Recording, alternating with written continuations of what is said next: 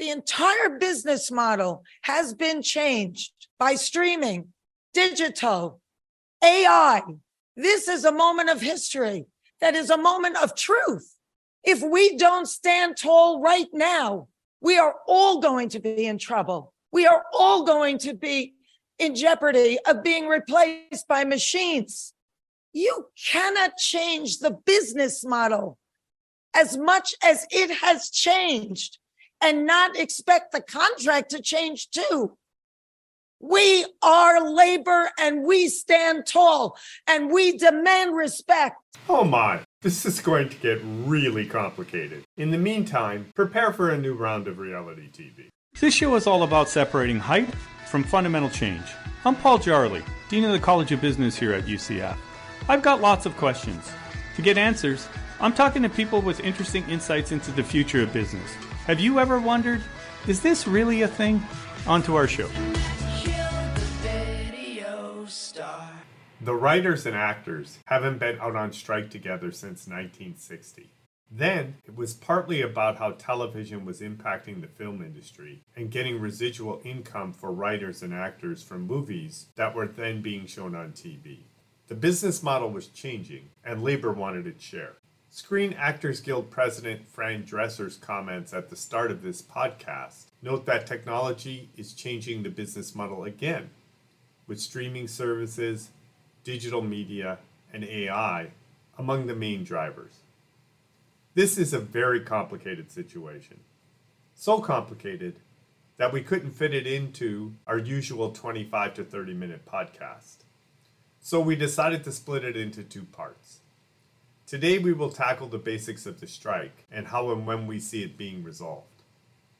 The second part will do a much deeper dive into AI in Hollywood and how that is likely to change the industry going forward, especially for writers and actors.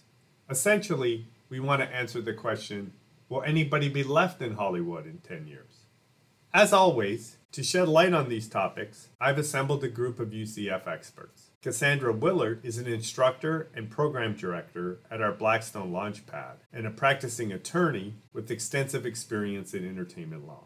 Ray Eddy is a lecturer in our integrated business program with an interest in understanding consumer experiences. Ray is not just an academic, he has worked as a stuntman, started his own production company, and written, directed, and starred in several performances. If you've been to Walt Disney World in the last several years, you may have seen Ray playing Indiana Jones in Indiana Jones Epic Stunt Spectacular. David Luna is a professor in our marketing department. He is currently working on several projects studying human machine interactions in the context of chatbots, intelligent agents, and AI generally. And last but not least is Robin Cowie. Rob is a graduate of our motion picture technology program. He's a little hard to summarize, having worked in a variety of positions in the industry from EA Sports to Nickelodeon to the Golf Channel to the Dr. Phillips Center for Performing Arts. Today, he is president and CTO of Promising People, a company that provides training and placement for people who have been incarcerated. But you probably know Robin best from his work as co producer on the Blair Witch Project. Listen in. So, there's two things I know about technology in all my years being dean. One of them is the marketing is always, always ahead of the reality. What the technology can actually do is usually some significantly pared down version from what the marketing people are telling you that it will do. At the same time, I also know that resisting technology is futile. We can go all the way back to the Luddites in, in, their attempt to get rid of mechanized weavers back at the beginning of the Industrial Revolution and how that worked out for them. I'd like to start by grounding us in the present, and I'm going to rely on Robin and David for doing this. So I want to get some sense about what AI can actually really do today. David, can AI create an entire movie script, one that would lead to a successful movie?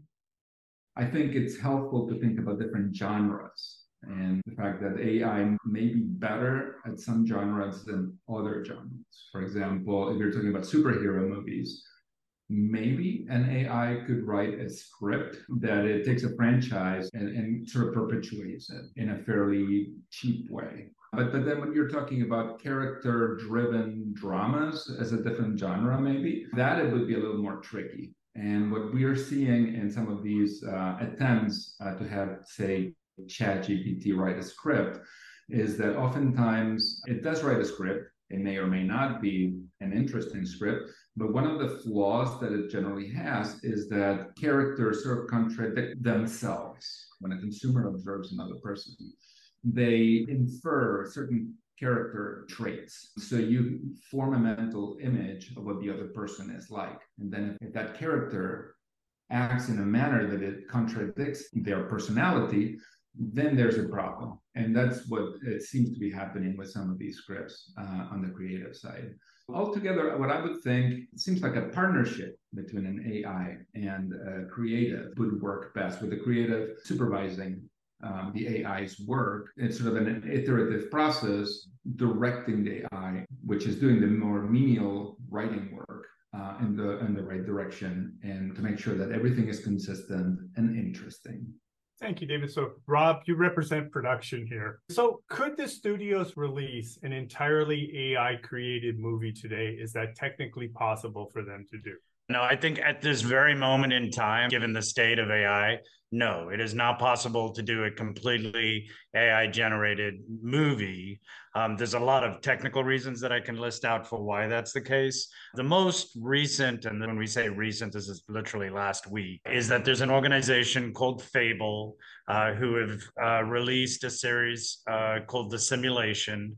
And these are a series of basically a parody of South Park episodes. And they are complete South Park episodes with voice and, and everything like that. And that's probably the most extensive we've seen so far.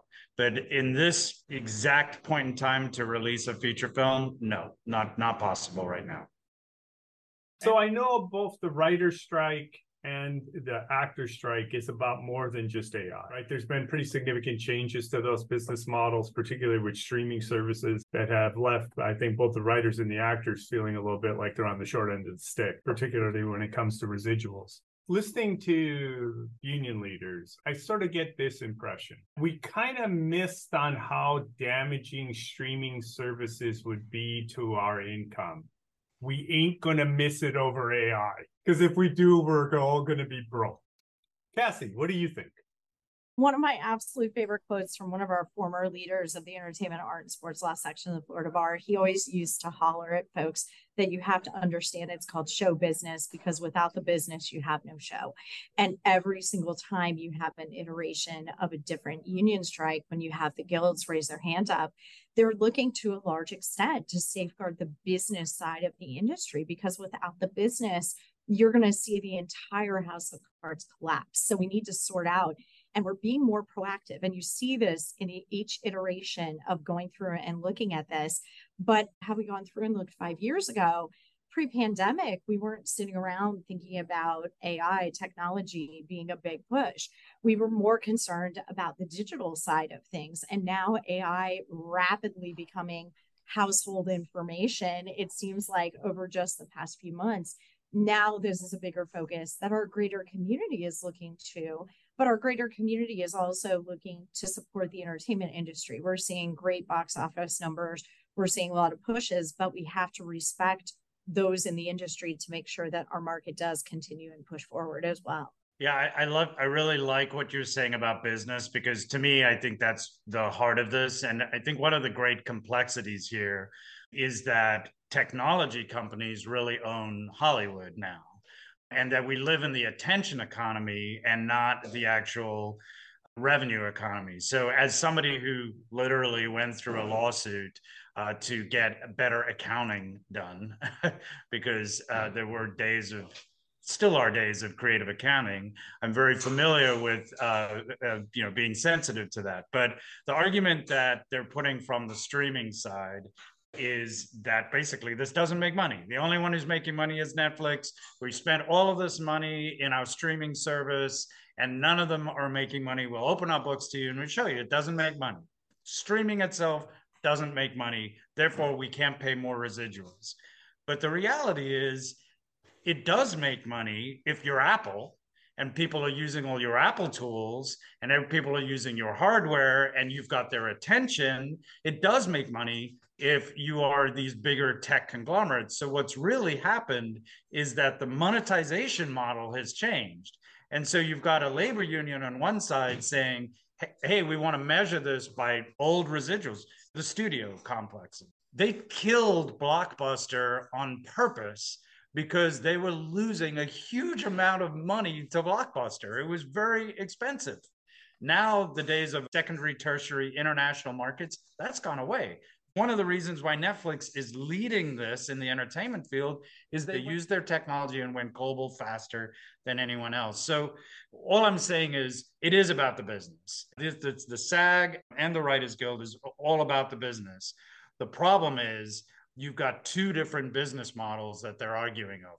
Well, let's talk to Cassie about real people who have some legal rights and what those legal rights are. Is there anything that prevents a writer or an actor from entering into an agreement with someone to license their writing style or movie rights in perpetuity? Can they do that now? So, one of the interesting things to always consider when you're looking at any form of contract in the entertainment industry is your contracts are going to be based on negotiation between the parties and any restrictions that would exist existing in our laws right now or any other encumbrances from unions or guilds or anything of that nature. Now, it's interesting to see the evolution because I've been practicing for over 20 years now. And I first started practicing and studying intellectual property under that dark cloud of those file sharing platforms that were supposed to ruin the music industry mm-hmm. forever and a day.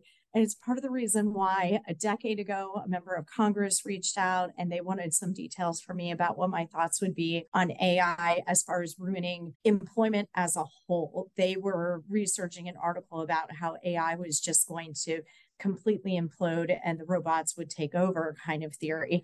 And ultimately, there's an element of humanity that you're hearing this common thread that's always going to exist. And it's been fascinating for me over especially the past couple of years as some of my clients have pivoted if they're doing creative works they're leaning into ai if they're traveling and they need a co-writer if they're brainstorming and they need some other ideas they're basically using AI as kind of like a group project. But the other thing that's a deep, deep pull is the fact that these different platforms, these different AI groups that we have that exist, these entities are in a constant push and pull, just like the discussion we're having right now, as far as who owns what how it can be mobilized, how it can be exploited, how we can lay claim, because these different platforms are trying to discern where the intellectual property exists. And as a faculty member, as an educator, we see this from the academic dishonesty, the plagiarism.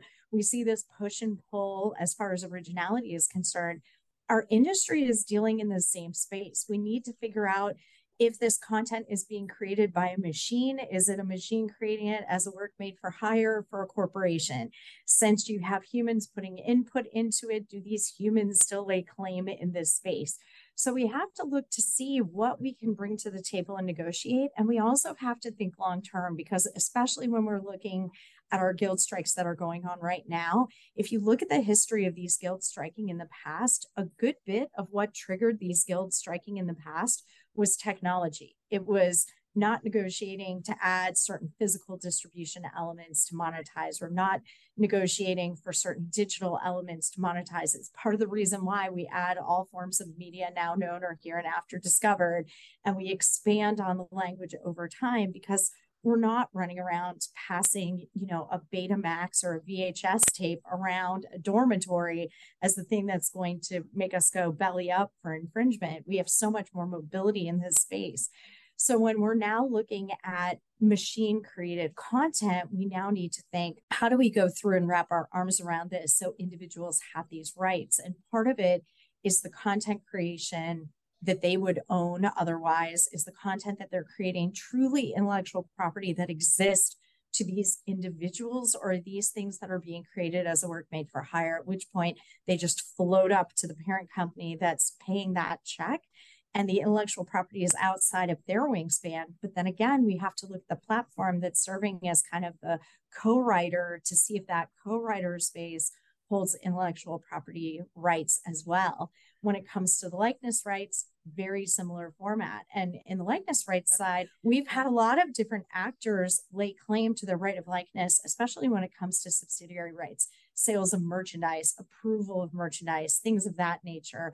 You know, weighing in the mention of, of Tom Hanks as an actor, building a line into the contract with a right to review and approve that approval won't be you know withheld inappropriately but being able to look at it to make sure that it reflects that right of likeness. So I think you're going to see some more robust negotiations in this space. You'll see some more strategy in this space as well. Help me to understand, though, Cassie, the contours of where the collective bargaining agreement ends and individual negotiation could take place. If I'm Tom Hanks, could I enter into an agreement with Paramount Pictures to give them my likeness in perpetuity for X hundred of million dollars if that's what I wanted to do? You're going to have restrictions in that space due to our statutes. So our laws are going to put restrictions as far as length of contracts and other elements that will come into play.